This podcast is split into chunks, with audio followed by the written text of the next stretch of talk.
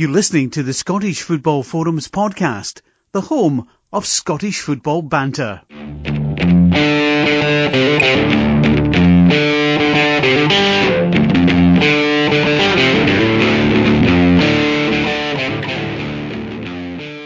Hi, welcome to Scottish Football Forums podcast. Uh, technically, this is season 8, episode 1, but we're going to have a bit of a mix up with the World Cup going and stuff like that. Not just Scotland, obviously, are in it. Uh, I'm John, I'm your host, if you've not heard before. Uh, do the podcast maybe once a week during the season, and I'm joined by my fellow dandy, John. How you doing? Hi John, how you doing? Enjoying the summer? Hi, yeah, it's been great, aye. Yeah, good weather, plenty of football on, uh, getting ready to go on summer holiday, so aye, all good. for yourself? Yeah, can't complain. I mean, the weather's just been tremendous. Um, must say it's good being on the other side of the mic tonight after my wee stint hosting last time. Aye. Did you were you nervous or just? I was very nervous. Um, you know, at the, at the start. But it, once we got into it, start, it was actually not too bad. I mean, the, the guys were great help, but I do prefer um, this side of it, to be honest, just answering your questions. Aye, no worries.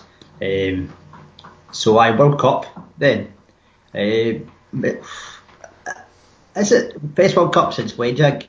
It's actually pretty good.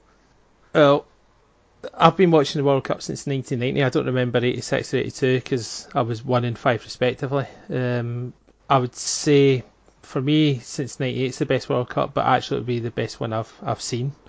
Um, to be honest, because there's been lots of good games. A lot of big players have turned up.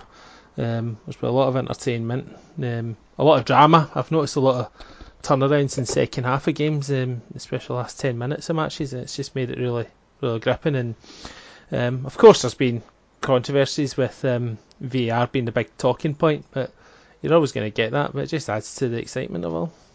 Oh, definitely. I mean, whether VAR is in there or not, as you say, yeah, there's going to be controversy. I mean, the, the tone was set for the World Cup pretty early doors. We'll probably actually the first match. Because uh, going into it, everyone talking about, oh, Russia might be one of the, the few hosts not to qualify past the group stages. Um, they were ranked the worst in the the World Cup. Saudi Arabia, I think, the second worst uh, team ranking wise, and then Russia put in a performance where you're thinking, "Oh, yeah, wait a minute, um, they're really impressive, five 0 winners." Um, okay, maybe people would say they were only playing Saudi Arabia, but I think it set the tone for the tournament because if you have a World Cup in a country, really you want that team to do well because it, it definitely helps the tournament. Yeah, definitely. I mean, um, we spoke about um, in the last podcast when South Korea went to semi-final in 2002, and yeah, there was a bit of controversy as they did so, but um, but you know, it made that World Cup a wee bit more exciting, and as you say, Russia set the tone, and they carried that momentum into the next game when they beat Egypt and qualified convincingly. Um, and there was some great goals in that Russia Saudi Arabia game. That second one by um, Cheryshev, way outside his left foot, and he's been one of the um, unsung heroes of the tournament without a doubt. I absolutely. I mean, he's a guy that was like in Spain very early doors. Uh, Real Madrid maybe hasn't fulfilled his early potential, but certainly yeah, for Russia he's been superb. And I think he came off the bench in that first game. Mm-hmm. Because I, I can't remember who got injured, but he came off the bench, didn't he? And then scored. Yeah, for Dzagoev, who was I remember him being one of the stars of the year 2012. Um, but he's he's had a um, an injury prone career. He only came back in the quarter final. Um, but Cheryshev has been terrific, and uh, it was strange that they dropped him for the game against Spain, um, but then they brought him back against Croatia and he played very well. Um, but yeah, I think they were caught out a wee bit against Uruguay. Um, thought they met their match in that game, but after that they did very well to get where they did. Um, knocking Spain out in penalties is a terrific achievement because it's not a great Russian team as you say. They've, they've dipped, dipped down to 70th. How much of that is real value of the rankings, I'm not sure because um, they have played friendlies for the last two years. Um, but it isn't a great Russian team, but they've done well this tournament and they should be proud of their efforts. And they've been a good host, despite what a lot of people thought at the beginning. Yeah, absolutely. Um, and then the very next day, you had possibly, I don't know what I'm trying. I certainly one of the contenders for game of the tournament, uh, Portugal versus Spain, which had everything just an absolutely cracking game. Um, both defences certainly poor, attacking play wise, terrific. Different styles of football. Um, Spain obviously being the kind of more assertive team, but Portugal, as they've shown before, know how to pick teams off.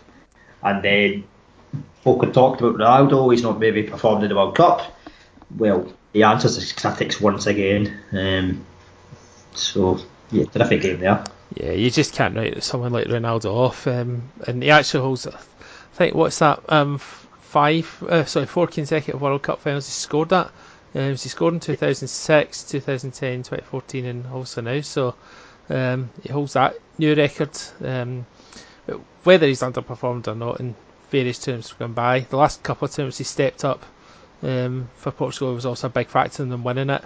Um, and then that first game, he was just outstanding. Um, he was helped by a um, poor goalkeeping by De for the second one, but the way he stepped up in the last uh, couple of minutes with his team 3 2 down to put away that free kick was tremendous. Um, it's ironic that the timing of our podcast um, was maybe 24 hours late because um, the next the day after we um, broadcast ours, Spain sacked their manager um, right before the finals, yeah. uh, which was really bizarre. Um, they obviously thought that well he's going behind the backs a wee bit here because you've heard all this before about you know I think example of um, Scolari took it to a Chelsea job whilst he was still managing Portugal, but he got to keep going to the end of the tournament. But um, I think the way Lopetegui did it was a wee bit um, naughty because he was telling his players not to do so, and then he goes does it himself. Um, yeah, definitely, yeah. I think uh, much as like all the pundits were saying, oh, it won't disrupt the team. It must have had an effect because yeah, it's okay saying that Hierro was involved there already, but coaches have different ideas in terms of how they play. I know Spain don't really vary that much um, in terms of how they play. But they've been very successful under. Uh, I can't pronounce his name actually, but they, they had they had been very successful prior to Hierro having to take the job. Mm-hmm. So. Yeah, I think. Um, I mean, that first game, they were, they obviously got some sort of reaction because they were also part of one of the best games, and the way they turned it around to go 3 2 up initially, they looked as though there was no problems. Um, but they weren't great against Iran, um, scraped that one, and they did needed a last minute equaliser to get a draw against Morocco, and somehow they managed to win that group. Um, although I think that they were aided by the worst VAR call of the whole tournament when Iran got that penalty, um, which I cannot for life me think where where there's a penalty in it. It was a terrible decision because um, it hit the Portuguese defender's arm, but where's his arm supposed to go? and it took so long to make the decision as well. I think it was four minutes it took him to make that decision. I think that's where VR's a bit frustrating. Ah, yeah, definitely. Um, and then in terms of games as well, goals wise, they took until something like the 26th game or something like that for it to be a nil nil. Yeah, the France Denmark game. Yeah. Yeah, I think, I think has there even been any other nil nils?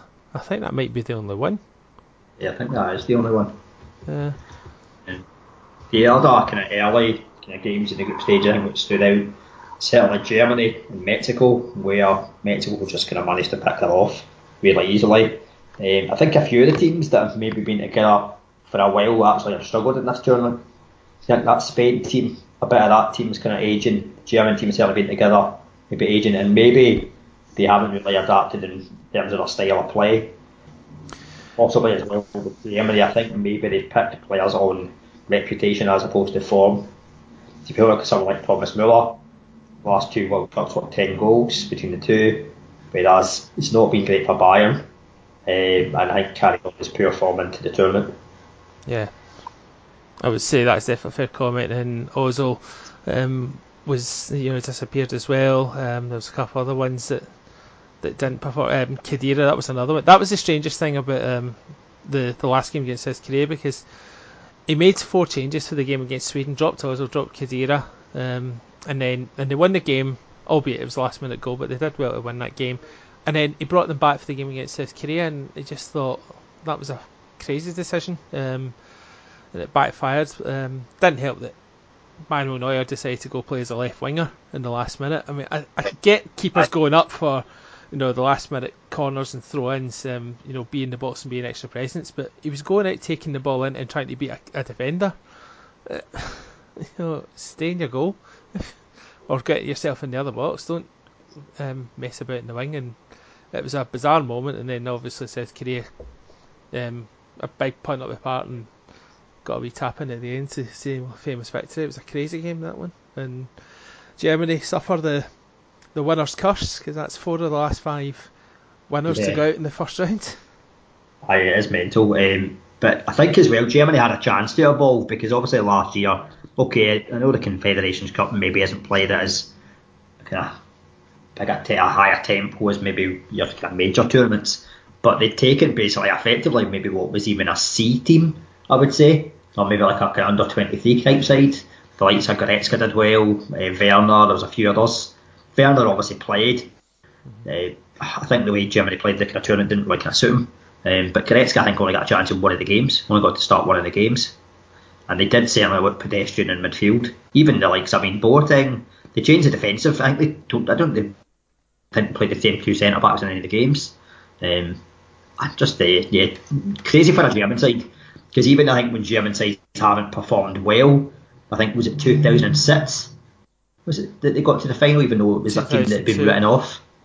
I do think aye, and they'd been, they'd been written off completely, but they still managed to get to the final. Yeah. Stuff like that. So yeah, crazy. Uh, what, this is the first tournament that you've not had either um, Germany, Brazil, or Italy in the semi-finals. Wow, didn't know that stat. Obviously, Italy, obviously Italy went in the tournament, but um, that's just kind of shows you maybe how open the tournament has been. I think at the start, it, people had been talking about Brazil being favourites and stuff like that, but I don't think there was really like someone you thought right there a, a clear favourite um, to win this, and it's probably um, shown in the tournament mm-hmm. with the last four that we're getting. Oh yeah, definitely. I mean, when we did our podcast, um, you know, the three of us came up with three different winners. I came up with France. Uh, Tony had a, a few for Uruguay, and they were obviously not too far away. And Chris obviously went for Germany. Um, so it just shows you the variations. And there wasn't, as you say, there was no real standout. You know, that say they're definitely they're um, cast on iron favourites to win it, like Spain won 2010, like um, uh, Brazil won 94, you know that kind of thing. But yeah, um, but yeah, it's made the tournament more open and uh, interesting. Um, but I mean, my tip France, you know, they weren't great in the group stages, but they did enough to get the job done. But they've got better as the tournament gets on. I mean, uh, you talk about one of the other great games of the World Cup. Um, France Argentina had that in a oh. nutshell. That had everything. You know, great goals and great drama and big players like Mbappe. You know, coming to fruition. Yeah, I mean, what were you doing at 19? yeah, um, 19. um, I was drinking. um, but yeah, I mean, terrific. I mean, that's what you want these tournaments like. To, I mean, not to say that he's a new star, but certainly maybe obviously, if you're really into your football, you know who Mbappe is, but maybe for the casual viewer that's just watching the World Cup and maybe knows only the likes of maybe your likes of Ronaldo's or in the past like Beckham and stuff like that. That's what these tournaments do. They set like worldwide stars where people are like, oh, aye, new heroes. And like if you're in I'll be kidding, the, the playing ground, you're going to be, oh, oh, if you're French, you want to be Mbappe, probably even in other countries now. Because um, it, it's maybe more so you don't just want to be a player from your own country. Like when I was growing up, I wanted to be maybe Eoin Jess or something like that. I never wanted to be a player from another country. I don't think. Yeah, I think I think sometimes you want it to be. I mean, obviously the way football's going, it's a lot more global. It's a lot more commercial. Um, you see more people with even Paris Saint Germain tops on than you do with, uh, you know, with a, an Aberdeen top on with uh, Duncan Shearer in the back, for example. You know, you just don't get that anymore. You don't get that many kids out in the park, but that's another, um, that's another story for another day well, the death, I think it, has been spoken about actually a bit during this tournament. Uh, online articles in terms of the death of street football and street footballers in terms of how honed their skills. It's now kids, all these kids that are maybe going to play now are going through like performance schools and academies and different things like that. And they're, they're starting off from maybe players are starting off from a younger age. I mean, I don't think when you were, when we were kind of younger, you were maybe associated with a football team when you were four and stuff like that. Whereas now you see you've got soccer fours and stuff like that where play, people are playing from that young an age. Um, do you know at that age you were just starting playing football down the park or that? Probably wasn't until maybe you got to the likes of maybe Cubs or BB and stuff like that. Yeah, I mean the, the thing is, I mean there was the back in, back in the day, um, so to speak, there was um, a lot more football on offer. You know, because players would play with their schools, they would play with their boys' club. Um, as you mentioned, sometimes they play with the BBs. So you know they were getting that exposure, but now it's um, it's a bit more restricted. You know, if if Celtic, for um, for example, was saying a kid at nine. Um, he's only allowed to play for that team. He can't play for um, his school. He can't play for his B, um, boy, um, boys brigade and so on. So, and I think that's a bit of a shame because I get that they need to learn the technical side, but they need to learn to enjoy the game. And what better, way to enjoy football than getting out and playing with your pals? Um, but maybe something like that will come back um, at some point. Here's hoping when they do the 25th um, football review in my lifetime. So that's all we seem to do is talk about it um, and not really do much about it. But again, that's a story for another day. Aye, absolutely. Uh, the other team early on to kind of stand out and they've managed to get to the semi-finals, Croatia. The, another one of the kind of great games being Argentina Croatia because Argentina dropped points in the first game. Um, Argentina were really needing, I would say, to win. I, don't, I think a draw even then you'd have been a bit kind of a bit suspect. And look at Modric, certainly one of the players of the tournament, putting a terrific performance that night. Wasn't just him though, because uh, we were kind of talking about that a wee bit on Twitter. It's the team ethic that Croatia have. Yeah, they've got these superstars who, and look at Modric as a superstar. Mm-hmm. I mean, maybe he doesn't get the credit because he plays in the Madrid side with the likes of Ronaldo and Bale and Kroos and so many good players, but a top, top player. Somebody that gets better with age as well, I think. But the way he kind of drove that team, superb.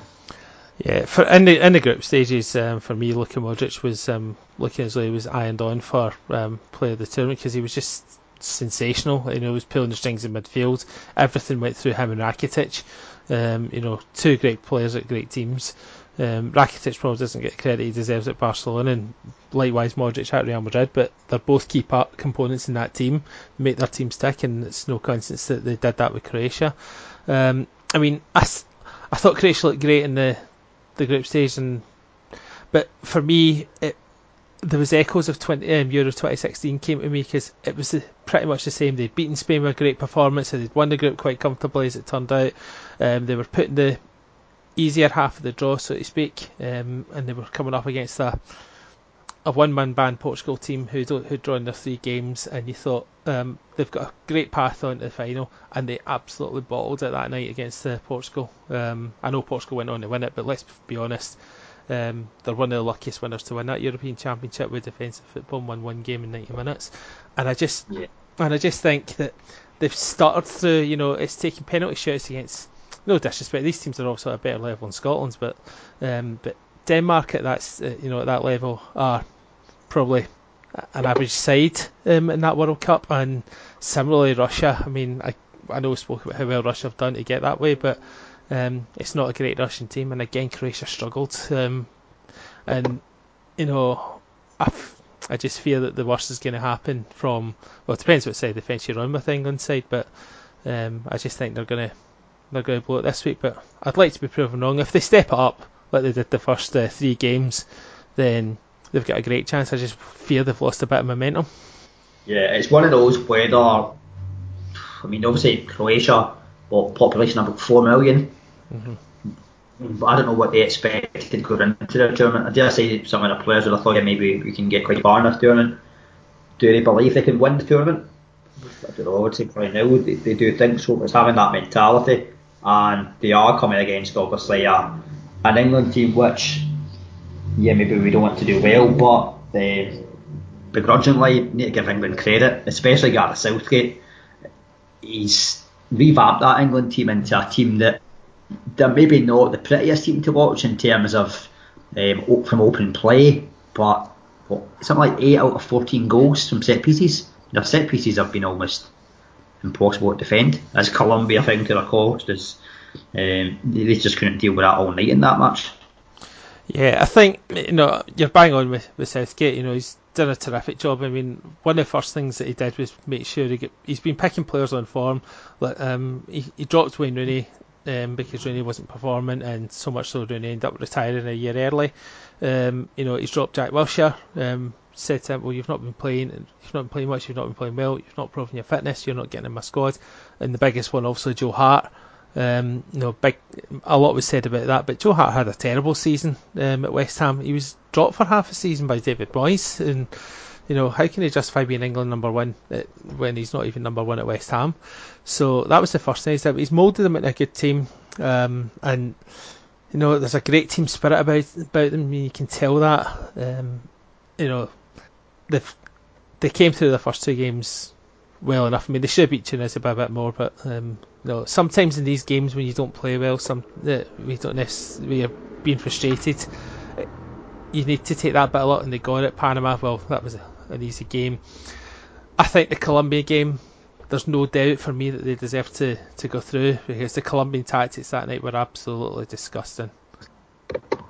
To be perfectly ah. honest, um, they were just out to kick them all night, and you know we snidey tackles and falling down. It was just it was just shocking to watch. Um, and whether they were playing England or not, you don't want to uh, see some stuff that they were doing. And I was glad that they went out. To be honest, in some yeah. way. Even the coaching staff got involved. Uh, yeah. I mean, the thing about the team as well is, I mean, it's really inexperienced. Um, you've got like a Pickford who has been a, he's been terrific for England. You think he could relegate for Sunderland? Mm-hmm. Uh, not the season there, but the season before. One has moved to Everton. He's ended up England number one keeper. Seems a confident lad. He's, he's obviously played in. Uh, he played under 21s, didn't he? In tournament. Yeah, I think that's a, that's another thing that they've been doing well with their youth teams is that they've won a couple of under 20 World Cups and a couple of Toulon tournaments the last uh, two years. So yeah, they're definitely doing something right. I mean, I think at some point they will win something. I still don't think it'll be this one yet, um, but I do think they'll be in the final. Um, and they deserve great credit if they do it. I mean, they've done well getting this far. Um, but I think the winner's coming from the France Belgium game. But if England get to well, I mean, just getting to where they are just now. I mean, people can say they've they've had a so-called easier run, but you can only put out what's in front of you, and you've still come through against yeah. decent teams. Although I thought Sweden were disappointing, that was still a hard game to negotiate, and they managed to do it quite comfortably in the end. Um, another standout performer for me for them um, has been Kieran Trippier. His delivery for set pieces has been good. He's been great going forward defensively. He's been solid. Uh, I think the fact Kyle Walker going to Man City helped him because he be- went from backup right back to first choice, and yeah, England have done very well with him. Yeah, I mean it's the thing is well, England are playing them, playing building from the back. I mean all Walker, Stones, and Maguire all really comfortable in the ball. Um, the likes of Maguire and Trippier, I think, were I think it's 23 the, until they made their first appearances in the, the top flight. Uh, Maguire's another one. Was at Hull, got moved to Leicester, getting talked about in terms of maybe being one of the kind of standout players of the tournament or breakthrough stars, getting linked with moves maybe to one of the top six in England. They, they, they are, they, I would say I don't think they've maybe got as many egos as what they had in the past. I think in the past maybe some players thought they're maybe better than they are in terms of their world standing. Whereas maybe the fact they've gone in, Southgate's built this new team, team spirit seems terrific. Um, aye, fair play to them. And then Harry Kane. I mean, if you've got Harry Kane your tight side, you're always going to have a chance. Oh yeah, definitely. I mean, he's been terrific. I mean, I know three of his six goals have been penalties, but he's still had to show the nerve to put them away. And you know, especially that one against Colombia. I mean, they they, they made him wait for four or five minutes because of the antics surrounding the referee and doing stuff with the penalty spot. But he just held his composure brilliantly, and he's led the line very well. Um, the only thing that hampered him in that Colombia game was he was doing a lot of his work outside the box. Um, you need Harry Kane in there, but um, and that's where I think the likes of Alli and Sterling need to step up. But Alli obviously stepped up with his goal on Sun uh, Saturday, sorry, um, and it might kick him on in terms of his confidence. But they've certainly got a decent team, um, and as we both us rightly pointed out, not as many egos in their team as there used to be, like when the likes of the so-called genera- golden generation played. Yeah, absolutely. Um, the other thing as well from England, from the point of view of there with Alli, I think prior to the game as well, people were maybe saying should Loftus Cheek start instead, or whether it's him or whether it's Sterling. Sterling, I think I don't know.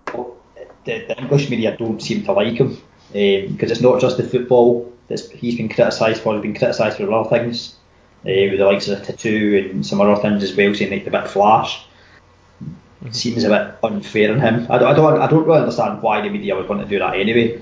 Um, surely, if your team's your international team is going to a tournament, you want to get fully behind them, as opposed to being disrupted. But it's not the first time you've seen that. Um, probably not something that's unique to English media as well. Yeah, you yeah. want to run players down. Yeah, that's what they do best. You know, they'll build someone up and then look, um, kick them the back at the first opportunity. Um, how often did they do that with Rooney? Built him up as the golden boy of English football, and then um, they were slating him for um, some stuff in his personal life and all the rest of it, and um, slating Rooney's attitude. Um, so that just doesn't surprise me with the media. Raheem Sterling, yeah, um, I mean that thing with the tattoo is just that's that's a non-story as far as I'm concerned. You know that was just Piers Morgan dressing it up. Um, I think Piers Morgan was a bit hypocritical um, because you know, should he then be saying the same breath that Arsenal should take the um, the the gun off their badge? Yeah. yeah. No, but that's Piers Morgan, so that's another issue. Um, but the one team that was in there, the one game that they weren't particularly great, although they weren't, I don't know if they were particularly well, when they played Belgium. Well, that was more of a um, reserves v reserves. Um, yeah. But Belgium, that's another team that's really been playing well this tournament, and I know they they had a difficult situation against Japan, but in times like that, you need your big players to step up. Like ha- um, Hazard, especially, you know, he plots one out. You know, sometimes with flair players, they can go into hiding and get frustrated when things don't go their way. He stepped up, played a big part in their, their turnaround. Um, Chadli came on and did well. Lukaku, I think, has been brilliant up front. Um, oh yeah. And their goal again, that that goal they scored against Japan, the breakaway goal, is one of the goals of the tournament as well. Definitely yeah, I mean, Belgium as well, the the quarter final in terms against Brazil, tactically, Martinez gets on. Obviously, he's been watching Aberdeen and thought I'll stick my, my centre forward out in the wing because um, obviously we're affected when we've done that with Adam Rooney. Um, but yeah, really, I think it was really clever tactically because Martinez is someone I think that's been criticised again in media for not doing well. Now, Wigan, I would say, probably exceeded expectations in terms of what he did there. Probably kept them in the, the top league for longer than they should have been. Everton have probably started off well, then maybe could have struggled a bit towards the end. Um, but in a game against Brazil, doing something like that, maybe brave, but I think really, really clever because you know that Neymar's probably not going to track back, and you know that Marcelo wants to basically play as a left winger. So you put Lukaku out there, it meant that it gave them a lot more space. De Bruyne was managed to be freed in terms of playing higher up the pitch. Um, Hazard again was terrific. I mean, the way that he was going past Brazil players, it was as if they weren't there. Um, terrific team performance um, again, and yeah, Lukaku. You wonder, you see him at Man U. He's obviously at Man U. He's asked just to be a goal scorer, whereas for Belgium, he's so much more. Mm-hmm. Um, just it probably frustrates Man, Man United fans, I would imagine, in terms of how, how good Lukaku can be. Yeah, well, the difference there is is that Martinez is the sort of manager that lets some players off the, the leash to be um, and release them, but um, whereas Mourinho is stuck in his ways at Man United and only plays a certain way. Um, and maybe Lukaku isn't getting the best. They're not getting the best of Lukaku because of that. But he was his hold up play was terrific, and the way he brought people into play. Um, as you said, De Bruyne great goal that he scored. Um, lovely grass cutter across the goal. Um, and Hazard, you, you talk about the two number 10s, which one would um, stand up to the occasion? Well, Hazard certainly stood up to it, um, whereas Neymar, well, he was too busy flying the floor to stand up to it.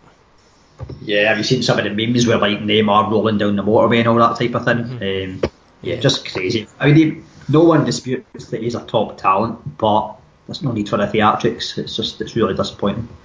Um, yeah, spoke about spoke about golden generation in terms of England earlier, in terms of from the past they'd maybe not done so well. This is certainly Belgium's first golden generation probably since like maybe '86 um, in terms of this group of players.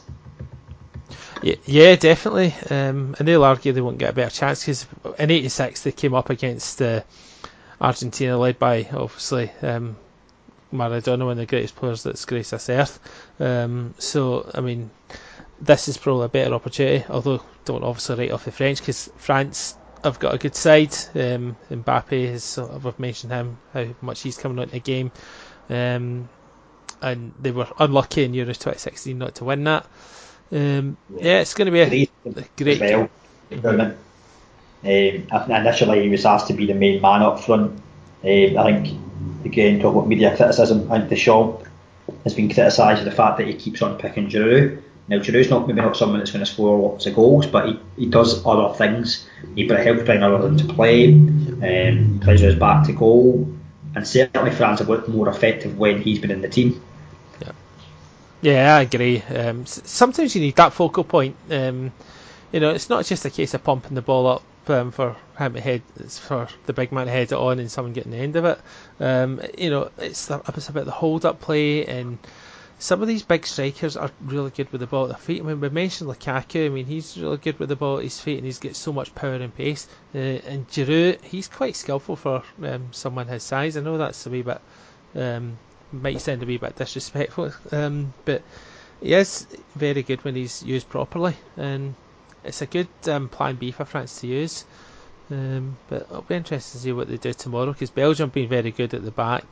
Um, but so France, to be fair, I think France have only well, apart from that game against Argentina, mind you, but um, they'd only conceded one goal in the um, the group phases, and they were comfortable against Uruguay. All right, Uruguay with like Cavani, but still had to do a job on Suarez, and don't Suarez get a kick. Yeah, definitely. I mean, I think the, the France Belgium game you're expecting to be a really, really open game. I'd, I'd be disappointed if it's not. Mm-hmm. So you would expect there to be a few goals in the game saying that now, it will end up being a, be a, a not a classic, but I, I, can't see it being anything other than a classic. I think so. It's two teams that like to attack um, and like to play a counter-attacking style. I mean, there's too many big players on there for it to be a boring nil-nil. There might well be nerves in the first 10, 15 minutes or so, but I think once both sides ease their way into the game, um, you know, you'll see it improve. Um, and that's been the theme for a lot of games in this World Cup. Some of the first halves haven't necessarily been great, but you know, once the first goals get in, the, the floodgates have almost opened up and teams have been coming out more. I mean, that Japan and Belgium game was, you know, probably the prime example of that. Um, yeah. But, yeah, I think it should be a classic. I just hope that the final's a good one, whoever's in it, because in my lifetime, you're going back to Italia 90 for me, there's not been a classic World Cup final. There's not been that game that you thought that was an absolute um, cracker of a game because you had the first two finals where Argentina, West Germany were, and Brazil and Italy were both boring. The France Brazil one was dominated by the fact that Ronaldo, um, you know, had a seizure before the game. Brazil and Germany, that was pretty much one-sided. Brazil um, were all over Germany and won comfortably the end. Italy France was a wee bit bitchy. Uh, Holland Spain was brutal. Um, yeah. And the last one with Germany and Argentina wasn't particularly great either. So let's I, hope it's a I'm good lucky, one. Yeah, I'm lucky enough to remember '86 yeah. um, whereby it was probably the last great classic. And I believe I'd never seen it, but I believe the one prior to that was pretty decent as well, 82.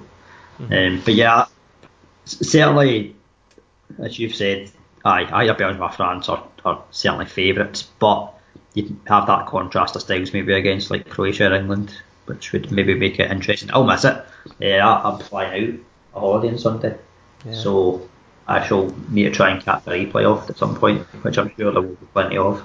Yeah, you might even get one in the fight. You never know, um, such as technology. But um, uh, I'll I'm going on holiday on the Monday, so I'm putting off packing for a few hours to watch the final. Um, and I'm going to Southport, so I just hope that this that um, I'm not going down to a country that's winning the World Cup. Not this time.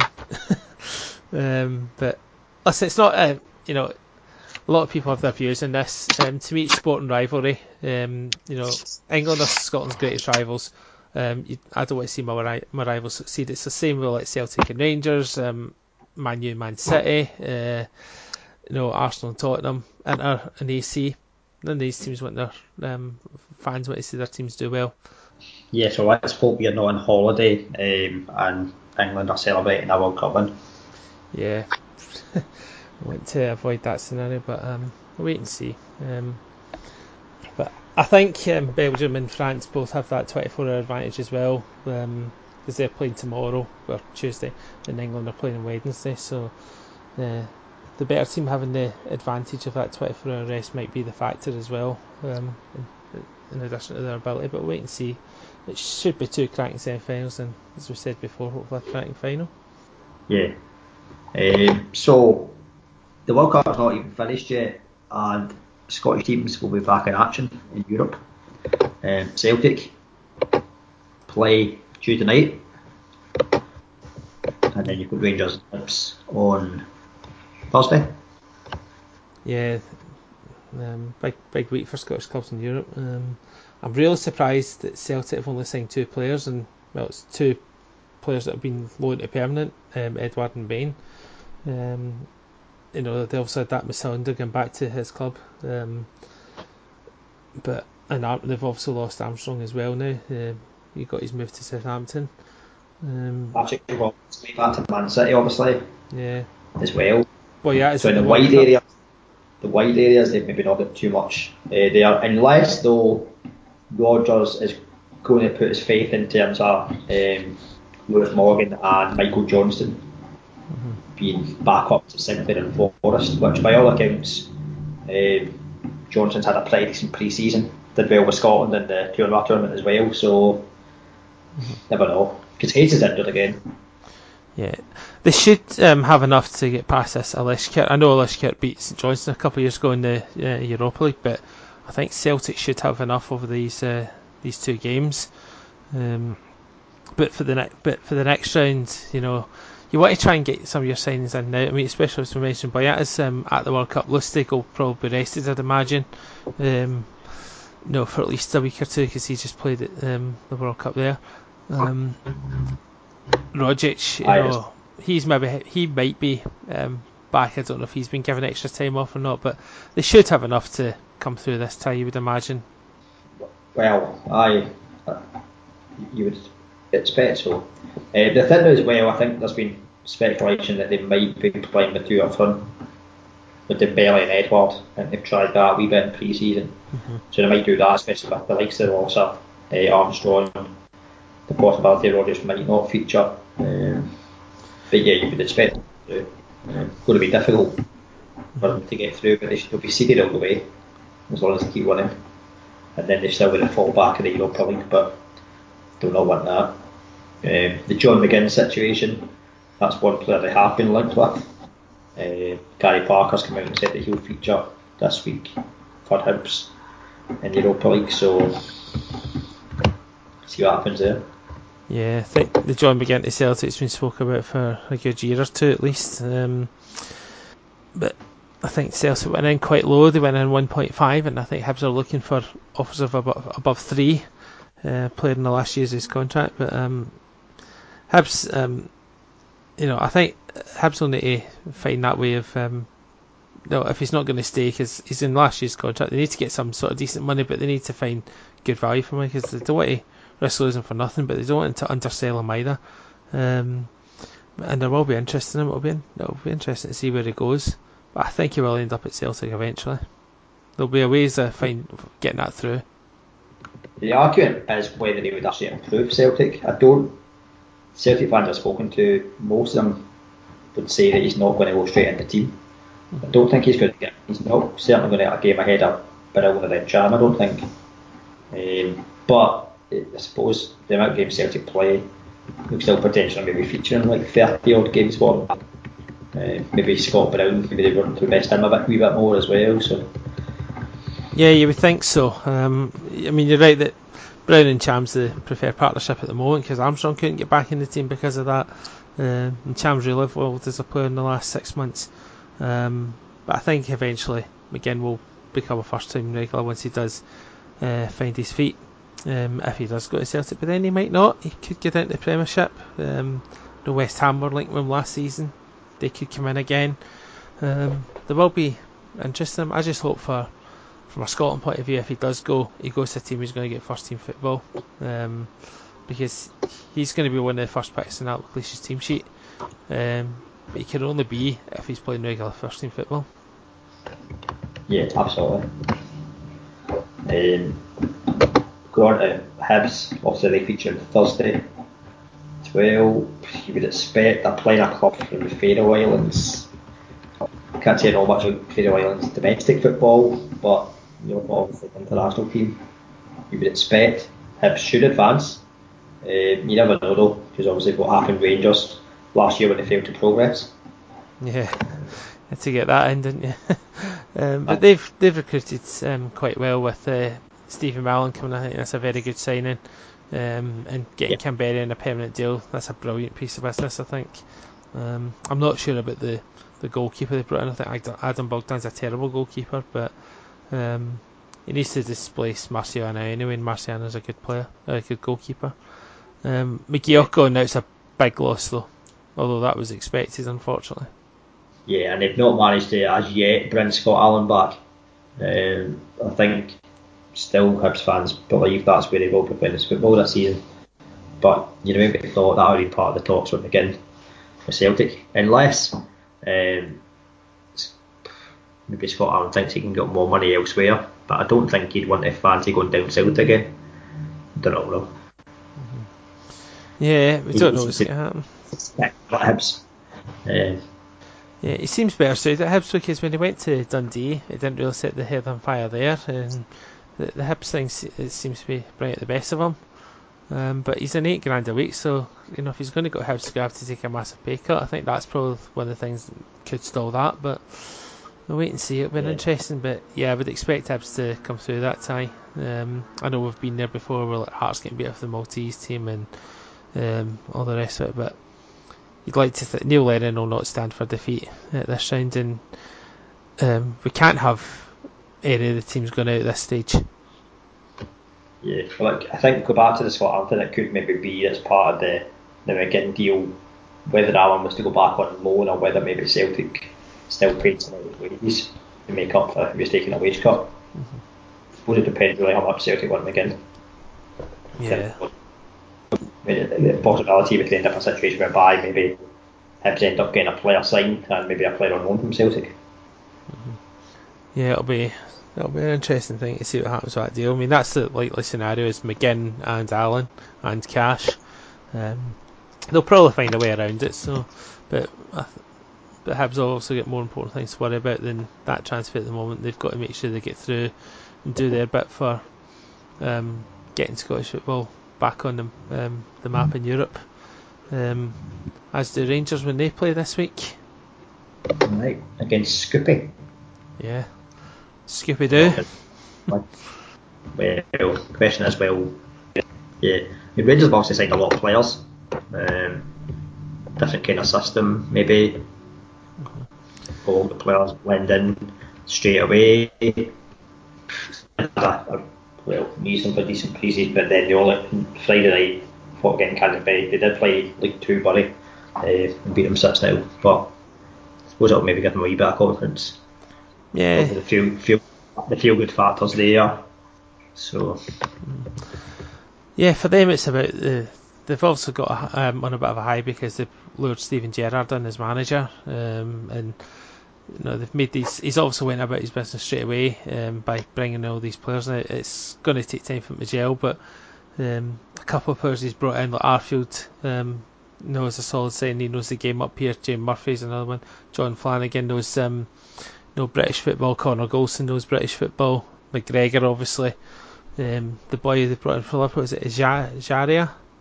Um, that's you know we don't know how good he's going to be, but I think on the face of it, he's signing smartly, whereas um, Pedro was signing guys from Mexico and all these places that just don't have a clue about Scottish football. Um, but it's one thing having all these players; it's another thing gelling. Um, and they can't afford a European exit again at this stage, as that would just be disaster for them. It'll have a difference in what players that they can attract between now and the end of transfer window if they're going to make that challenge to Aberdeen for second place. Yeah, I mean, they're still trying to get another, another couple of players in as well. Sadiq Umar from Roma, uh, which I'm hoping to recruit a striker, as they maybe not got much up front in terms of an option instead of uh, Morelos, because well, Hardy's way to Livingston on loan. I know Windass can play up front, but it's not his best position. There's still been speculation whether uh, Windass will still be at the club because I think Cardiff remain interested in him. Mm-hmm. So Cummings has gone back to Forest as well, um, although he didn't set the head on fire at all when he was up here. Um, so yeah, they could probably do another forward. Um, but we'll wait and see what happens. A lot can happen this transfer window. Um, they're also going to be strong favourites for second place. Um, they'll also get eyes on, on first. But to be fair to Gerrard, he's not shout, um, shouting his mouth off about Rangers are going to win the league and are going to challenge Celtic. It's just about winning games for them and getting their reputation back up first, which is the right way to go about it. So, but we'll see how it pans out. Yeah, definitely. Um, you just, I noticed he has uh, announced that Tavernier will remain as captain, so you'd expect um, Flanagan's probably going to play at left back. I don't. I think they are um, looking at the team they played on Friday night. I would imagine that will be what team they will play um, in the European game. So you had like Crowley was playing midfield, but I think the young guy Katic, I think he was playing there. Um, had Windass was playing, Morelos was playing, Murphy was playing, Arfield was playing, and you had the new that new guy Goldson um, as well. Tavernier, Flanagan, McGregor started in goal, so you'd expect to be something similar to that again. Yeah, you'd imagine West We'll probably move on with the fact that McGregor's in. Um, and they've also got Alnwick, um, who likely he will be more likely to remain as a number two. Wes Foderingham after being a regular for three years, he'll not want to sit about on the bench. Um, so I think he'll be on his way back to England at some point. Feel sorry for him in a way, but um, you know McGregor when he's fit is the better goalkeeper. Oh yeah, definitely. Uh, so yeah, it'll be interesting to see how both teams do. I mean, they've obviously got the advantage of home ties, Rangers and Hibs, so they want to take a commanding lead. I don't care if either of them go through, to be honest. Just you know, we got bored about Aberdeen in Europe, um, and obviously we had we went to the the next qualifying round and got an absolutely stinker of a draw. Um, it's glamorous, kind of, um, in terms of the battle of Um, I'm pretty, I think Burnley fans were pretty disappointed as well when they seen the draw because they've been looking forward to playing in Europe, and yeah, yeah they've got well, about a three and a half hour journey, three and a half, four hour journey up the road. Yeah. Um, and likewise the other way around. Bet Burnley should go through, however, some English clubs have struggled at the, the qualifying round. I think Burnley will take it fairly seriously, the fact they've not been in it for a while. And in terms of Aberdeen, we've not maybe been as many times as we'd like to. There's still time, obviously, to get our, more players in. Uh, the, the talk is that there's only maybe two more players coming in. We'll see what happens. Yeah, we'll need more than the three that we've got, um, and they're all midfield players, which we needed. Um, Lewis Ferguson, um, I think he's been doing well pre-season. Uh, Stephen Gleeson comes with a solid track record as well. Chris Forrester had rave reviews. Um, also, Devlin's like a new signing now. Um, well, he was a new signing in January, but he was also not fit.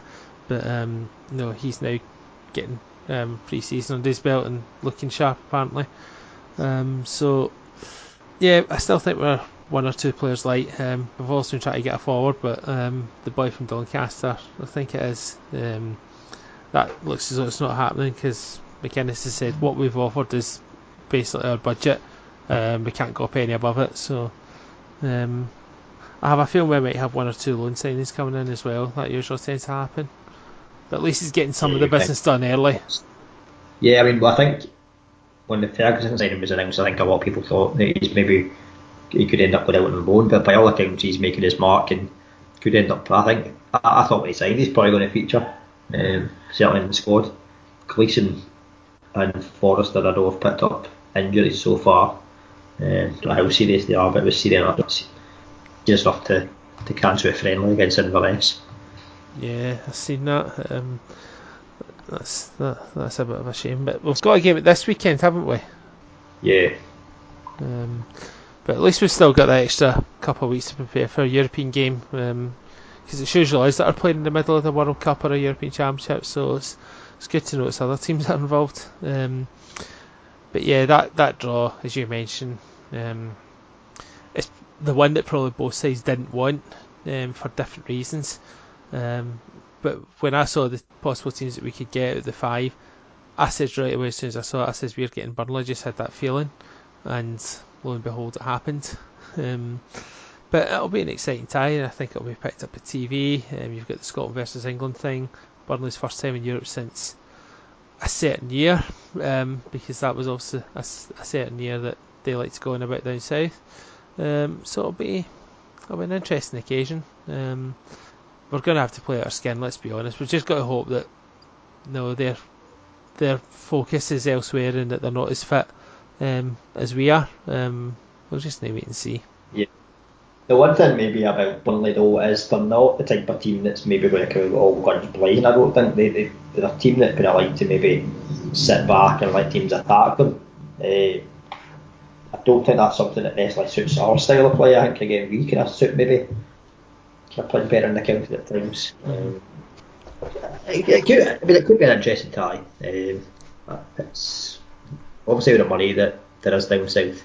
Burnley are, are clear favourites, but never know. Maybe catch them cold. Um, and the, the, the players should relish that type of tie anyway. A, a big game like that.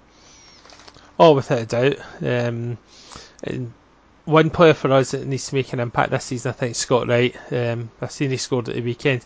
Big season for him. Uh, so I think if he doesn't um, hit the ground running um, and doesn't push the first team, then I think he'll be gone at the end of the season. Um, that's a big opportunity for him. Um, you know, with Stewart going back to his club, with Stewart and Christie both going back to their clubs, he needs to step up now. You know, and he, he did he did feature in the Toulon tournament again, so um, there's definitely a in him. But I think as well McInnes needs to use him right. Um, no pun intended. Um, but he's been using him as a left winger, and I think he's more of he's he's better on the right hand side. But wherever he ends up playing, he's got to step up to mark. Well, I think he said himself he got interviewed, and he, it's a case if he gets a chance, he needs to take a chance. Um, wingers, I think, need to be more versatile. You can't just maybe play on one side these days. You've got to be able to play on both sides. So it's not as if the squads get a lot of numbers in wide positions, so you'd expect he'll get more, a, a bit more of a chance. Um, yeah, he's just got to grasp that. Yeah, definitely. Um, obviously, we've had a full pre-season out of Stevie May. Um, I know he got a bit of a knock, which meant he could have missed the Falkirk game. I think it was. But yeah. uh, against St Johnstone, by all accounts, looked quite sharp. So big season for him as well.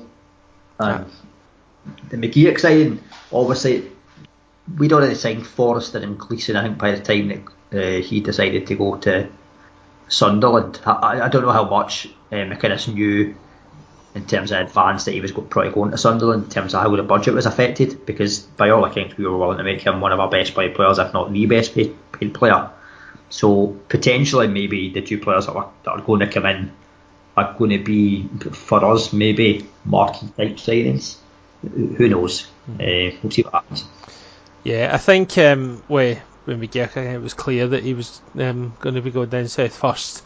Um, so I don't, I don't actually know how close we really were. I don't think we were close at all, to be honest. But um, another player that we were linked with was Jason Naismith um, to cover the fullback areas, but he went to Peterborough. Um, and we're going to need a right back, um, you know, to cover Logan because Logan's out the first of the three league games. Um, yeah. So and we can't keep, you know, we can't um, keep having Shay Logan going without competition because he had a terrible season last season. Maybe the last month or two he got better um, when he realised he was playing poor, and that um, and fans became all of a sudden vocal to him because he's got away with it for so long because he has a fan's favourite. But last season he had a terrible season um, by his standards, and he needs competition in there. Similarly, though, I think we need another left back because Considine can't go on forever in that position. Shinnie likely um, be used in midfield. Although, do you think he might get shunted back to left back with the signs we've made, or do you think he's too dynamic? Well, um, I mentioned towards the end of last season that we were going to have to build pretty much a whole new midfield. Now, I don't think you'd want to go into the season having that, so I think Shinnie will probably remain there. Whether maybe um, we adapt it a bit more in terms of maybe playing left back more often though as well. I don't know. Um, I, I think there's some teams whereby it certainly suits us if we're playing Shinnie at left back. Uh, mm-hmm. But maybe in the kind of bigger games, it's hard to say whether you put him in midfield or left back because he can be so effective either place. Yeah, definitely. It's that old um, wish he could be clone thing. I mean, whether we, I mean, potentially do we go into a midfield of Ferguson, Gleeson, and Forrester? I don't know. Um, I think it would be a bit of a risk to go in with a whole new midfield starting the season. Yeah, I agree. I'll be surprised if he's not used a midfielder. So we definitely need another left back at least for cover anyway. Um, but it'll be interesting to see what McInnes brings in. It'll probably need to be someone that he brings in that can play both left back and right back. Because um, don't we have the situation again where last season um, on two occasions that we had Dominic Ball um, as a right back. I know, I know, obviously Ball can't do it this season because he's not there, but um, but the point being, taking someone from the midfield in an unfamiliar position, we can't do that again this season. So it costs us in a couple of big games, especially at Motherwell semi-final. Um, but yeah, be interesting to see who we bring in. I think when if when you look at the squad, we could probably get away a bit more with not signing another left back because it's not maybe an ideal situation, but we have got more players that can play there. I mean, Reynolds can fill in there. It's not great for him, but he can fill in there. Shinnick obviously play there. Uh, Considine plays there. Whereas when you do look at right back, there is Logan and that's it. Um, I don't know you've got young boy Harrington, uh, who's involved in the first team squad just now, whether he's ready um, to compete for a place. He's certainly been involved in pre-season, so that that's certainly been a bigger priority. We're still probably possibly maybe lacking in terms of maybe another midfielder, I think, as well. I know McInnes likes versatile players, so I don't know. Uh, we'll see what happens. Yeah and for the rest of the teams in the league, um, the biggest changes um, in terms of manager management was by the two promoted clubs, which is unheard of. Um, yeah. Jack Ross took that step that we thought we was going down to England to Sunderland, but the biggest surprise is David Hopkin. Um, the fact that he left for no job, I thought was um, incredibly bizarre. You just wonder what happened there because I thought he had a move lined up. I think Bradford were like sniffing a bit after him but he's not actually got anyone yet. Oh, were Carlisle not linked with him? They were oh. linked with him, but David Hopkins still unemployed. Yeah, I mean, just why, maybe it.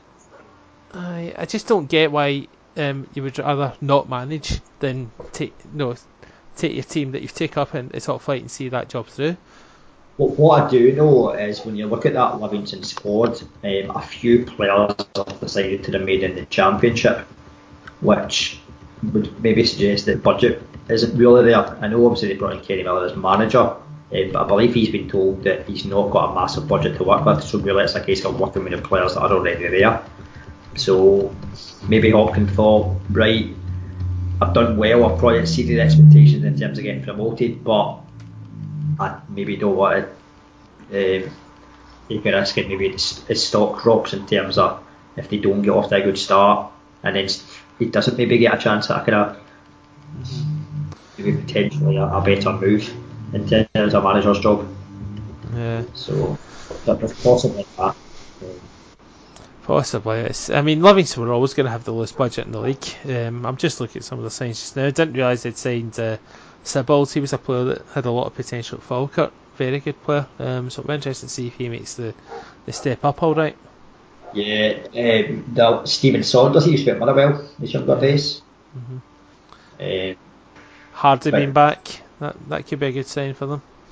Maybe. Uh, but yeah, we'll see, we'll see what happens there with the two promoted sides. You would certainly think maybe St Mirren might be better equipped, but obviously they've lost uh, Morgan, um, who's obviously the most creative player. Alan Stubbs has come in as manager, so mm-hmm. interesting to see how he does. Yeah, I mean, he's obviously hailed at Hibs for winning the cup, which is um, you know fair enough, but he also failed to do the the job that he was employed to do, and that was get Hibs promoted. Um, twice they failed in the playoffs. First of all, a poor Rangers side, and the second one to to Falkirk. So um, yeah, it'll be interesting to see how he gets on. Um, to see if he is the manager that people think he is. Um, they've obviously been shouting. They obviously shouted off, and Ross was in charge about finishing the top four. But there's no way they're going to be top four if they just survive. Um, I think they'll survive comfortably. Because um, I think yeah, they've it's hard to say. They've, they've, certainly lost a lot of players. I don't know how many of the players that have gone were heavily involved within the first team. Um, but I, I don't know. I, I, can't imagine if they are carrying that big a squad. One thing though you, about St Mirren I would imagine maybe they put some kind of youths that might come through, that might break through. Mm-hmm. So see what happens there. St Johnstone haven't been very busy, but they have signed Tony Watt after Tony Watt, who had been obviously linked with to Aberdeen, they've been training with us. Um, if they can get Tony Watt um, playing the right way, his head's the right way, he could potentially, he can potentially be a good signing. Um, I think he said himself that he's maybe made a couple of incorrect career choices in terms of maybe um, going abroad. Maybe that never worked out for him. He needs to kind of maybe settle, set some boots somewhere because he's only 20, he's still 24. He's 24 and he's just signed for his 10th club. I think that tells so, you everything you need to say about Tony Watt for me. Um, when I saw he was training with us, I thought um, I would not have been happy if we'd signed him because, you know, the year before he'd been saying after he's um, he spelled Hearts that he, he wasn't going to play in Scottish football again. He, he was he was England English based only. Um, he's got a terrible attitude. Um, I get that he got that goal against Barcelona, and good luck to him for making a, a living off that. But since then, every club he's been to, he's not really been a success. Hearts, he was absolutely diabolical. The worst signing that they've made in a long time. One goal in 17 appearances. Um, so if he can get his head screwed on, maybe he could be a good sign for St Johnstone. But we'll just need to wait and see. It's time for him to grow up. Well, he's had a break in football, so that would probably have re- maybe reinvigorated him. And like, yeah, I mean he's still there. He's still pretty young, so potentially if he can do well, he's still got enough ten years in the game. Yeah, potentially. Um, but we'll just need to wait and see. I mean, um, he's got that potential. He just needs to start delivering it now. Um, but as I say, this is his now his tenth club. Um, he's, he's got to get. He's got to um, no deliver now. Otherwise, he will be a forgotten man again. Yeah. Uh, you look at Motherwell in terms of signings, the only one really, well, actually the only one that I do know is Taylor Sinclair, who was obviously a Partick Thistle a few years back, right back. You've, you've signed put international. Um, Alex Rodriguez got in. One of the few maybe clubs to sign club in. Yeah. Yeah must say, apart from Taylor Sinclair, I don't know anything about their signings, but they've kept the basis of their squad from last season. I mean, apart from Aldred going back to Bury, um, they, they've kept most of the first team there. Um, so, you know, that's a solid base to work on for next season. Um, I think they're a team that'll they'll they'll threaten a place in the top six or maybe be the bottom of the, uh, top of the bottom bottom six. Uh, maybe a cup run for them, but they'll be a, they'll be fine. I mean, Stephen Robinson we've spoken about many times. Has done a terrific job. It's going to be very difficult to replicate last season, but I'm sure they'll give it a good go. There's a good spirit about that club. Yeah. Um, Kilmarnock haven't made many moves, but they've managed to keep Findlay, who was on loan, um, which is a positive. I think I know Kilmarnock fans are pleased to see him remain, and they brought in a striker on loan from Bournemouth. That, that's it so far so far Jordan Jones remains at the club. Uh, Mulumbu, the, the talk is that they, they expect that he's going to be moving on, but nothing's happened still. So you never know. Um, I know that they're looking to maybe, well, not looking to, but they're constantly looking for new investment all the time. I know all clubs are, but Kilmarnock seem to be doing quite well in that aspect just now. Yeah. So we'll see what happens there. I think it'll be hard for them to replicate what they did last season.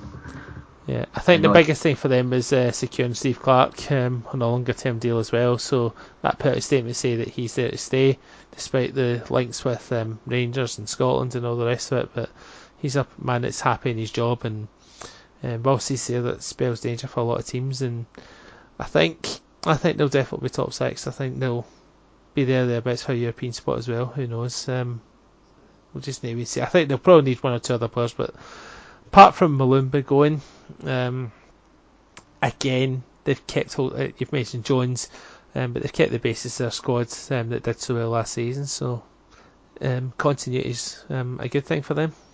Yeah, I think they'll still want to bring in one or two more. Um, the ones that have made the most changes certainly Hearts. Um, Craig Levein had mentioned pretty early on that he would want to be resigning as much as ten players. Yeah, one, two, three, four, five, six, seven, eight, nine. Yeah, ten new players they brought in, uh, plus Naismith. has returned on loan again. So, yeah, I maybe expect Hart might be better again. I mean, I don't, I don't know. I don't know enough about players from out with um, playing and Naismith that they've signed. I think again with Hearts, I mean, we talk about there's a revolving door at Tynecastle just now with the players that they've been bringing in. I think before that summer there, they brought in like 47 players in the last um, three or four transfer windows, and that's another 10 to add to that. It's just um, they can't keep doing that every year, and as well, both the number one and number two goalkeepers left. McLaughlin went to Sunderland, and Hamilton went to Dundee. Um, I know they've got one keeper in, but no, they need to build themselves a solid spine again and work on that. Um, and I think away from home, I mean at home they've been fine. They've, the only game they lost since they went back there was um, towards against Celtic at the end of the season. But um, but away from home their form was terrible, and they need to sort that out. And they need to be a wee bit more adventurous in games if they're going to threaten a European place for me. Yeah, um, we'll see what happens. Um, as I say, a lot of the players that have signed are unknown quantities, but then you can say that for pretty much every club in Scotland. Yeah. Hamilton, they brought Ziggy Gordon back. Um, they brought Soba back. Uh, Tom Taiwo's come from Falkirk. He's obviously been at Hibs, Hibs as well. Mm-hmm. Also, you, obviously Ferguson.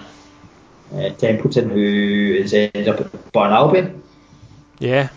Uh, Crawford was on trial at Hearts, but that trial has ended, so I don't know whether maybe Ali Crawford's going to seek another club, maybe down south instead. And that was the original. Yeah, I think Ali Crawford's um, just looking for um, a good payday. Um, that's why he's left Hamilton, so I don't know what's going to happen with him. But the big loss was Templeton, because um, for me, he was the reason why Hamilton stayed up last season. Um, you know, whenever he was out of the team, they were struggling. When he was in the team, they were winning games, and he was um, scoring the goals or setting them up. Um, but I'm not going to tip for automatic relegation this time. Um, I think pundits are fed up doing that and seeing it rub on their faces, so I think they might avoid automatic relegation. But um, I mean, Aye, for them to be getting a fifth campaign is tremendous themselves. Aye, we'll probably decide in terms of how we tend to win things once scores have been kind of more finalised, maybe at the end of the transfer window. Might be a good time to do that. Yeah. As you'd expect, once English clubs decide on what their squads are going to be, um, you'll see a fair bit of last day movement. Mm-hmm. Um, Dundee, they kind of got a fair bit of business done in done early. Jack Hamilton's joined them. He'll be number one or whether it'll be is it Parish? Yeah, Parish is there. Mm-hmm.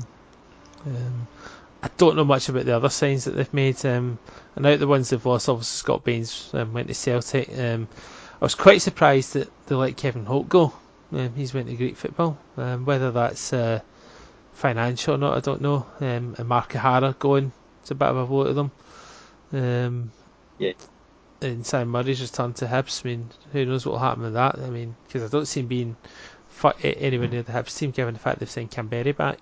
Um, so, be interested to see what happens there. But again, Dundee, you're expecting to be near the um, the relegation places it's a big season for Neil McCann to, um, you know, prove that he's up to it.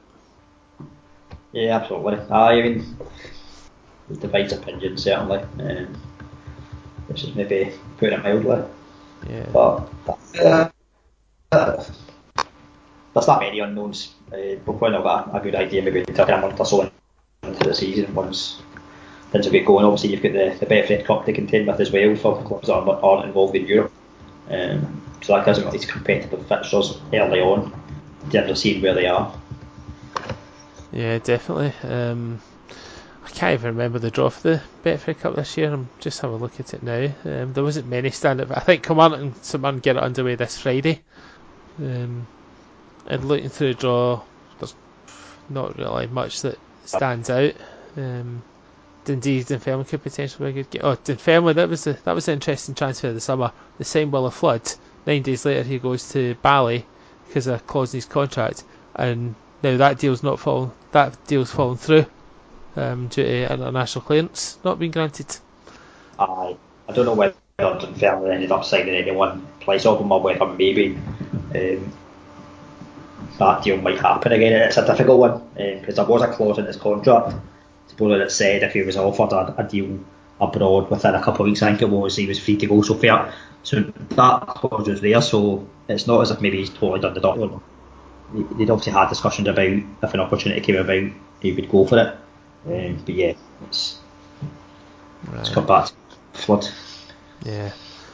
Uh, it's not been a good couple of months for Willo Flood, has it? Oh well, yeah, he was quite angry, wasn't he? Yeah. Probably cover the war leagues, I think, closer to the, the season as well, in terms of what's happened there, in terms of maybe who might do well and stuff like that as well. There, there is a possibility uh, I might manage to get someone on the podcast at some point in this season who's um, a journalist and got a good knowledge of the war league, so maybe give us a wee bit of a, an insight into what goes on further down the leagues, which would be good. Yeah, that'd be good. Um, with that as well. Yeah, it's always nope. good to get fresh voices on the the podcast now and then. Yeah, definitely. Um, so I won't make any predictions at the moment in terms of what teams will do. We'll wait till till, till further down the line. Yeah. Um, I don't know what the situation is going to be next week. Whether you guys might try and get. How long are you away holiday? Uh, I'm away Monday, um, so I doubt we'll have a podcast next week unless um, one of the other three uh, or two of the other three decide to do one um, in our absence asking for himself. So you never know. Maybe this will decide to do a, a solo podcast. Um, yeah, I, I can't think of anything worse than um, listening to Chris talking about the Tom Rogic goal. Um, so yeah, no, I'm only kidding, Chris. Um, if they get one out, they get one out. But other than that, probably be a couple of weeks. Yeah. I'd imagine. But at least we got one out to start the season. I absolutely yeah. It's good to get back on. Uh, I did forget to ask actually at the start what you were drinking. Yeah, I had an apple and blackcurrant juice. I did have a beer in the fridge. I was tempted, but um, nah, couldn't bother tonight. I'm working early. What about you? Well, at the weekend I was at a wedding, so pre-drinks in our house, but there was some champagne getting cracked open, so some champagne left over.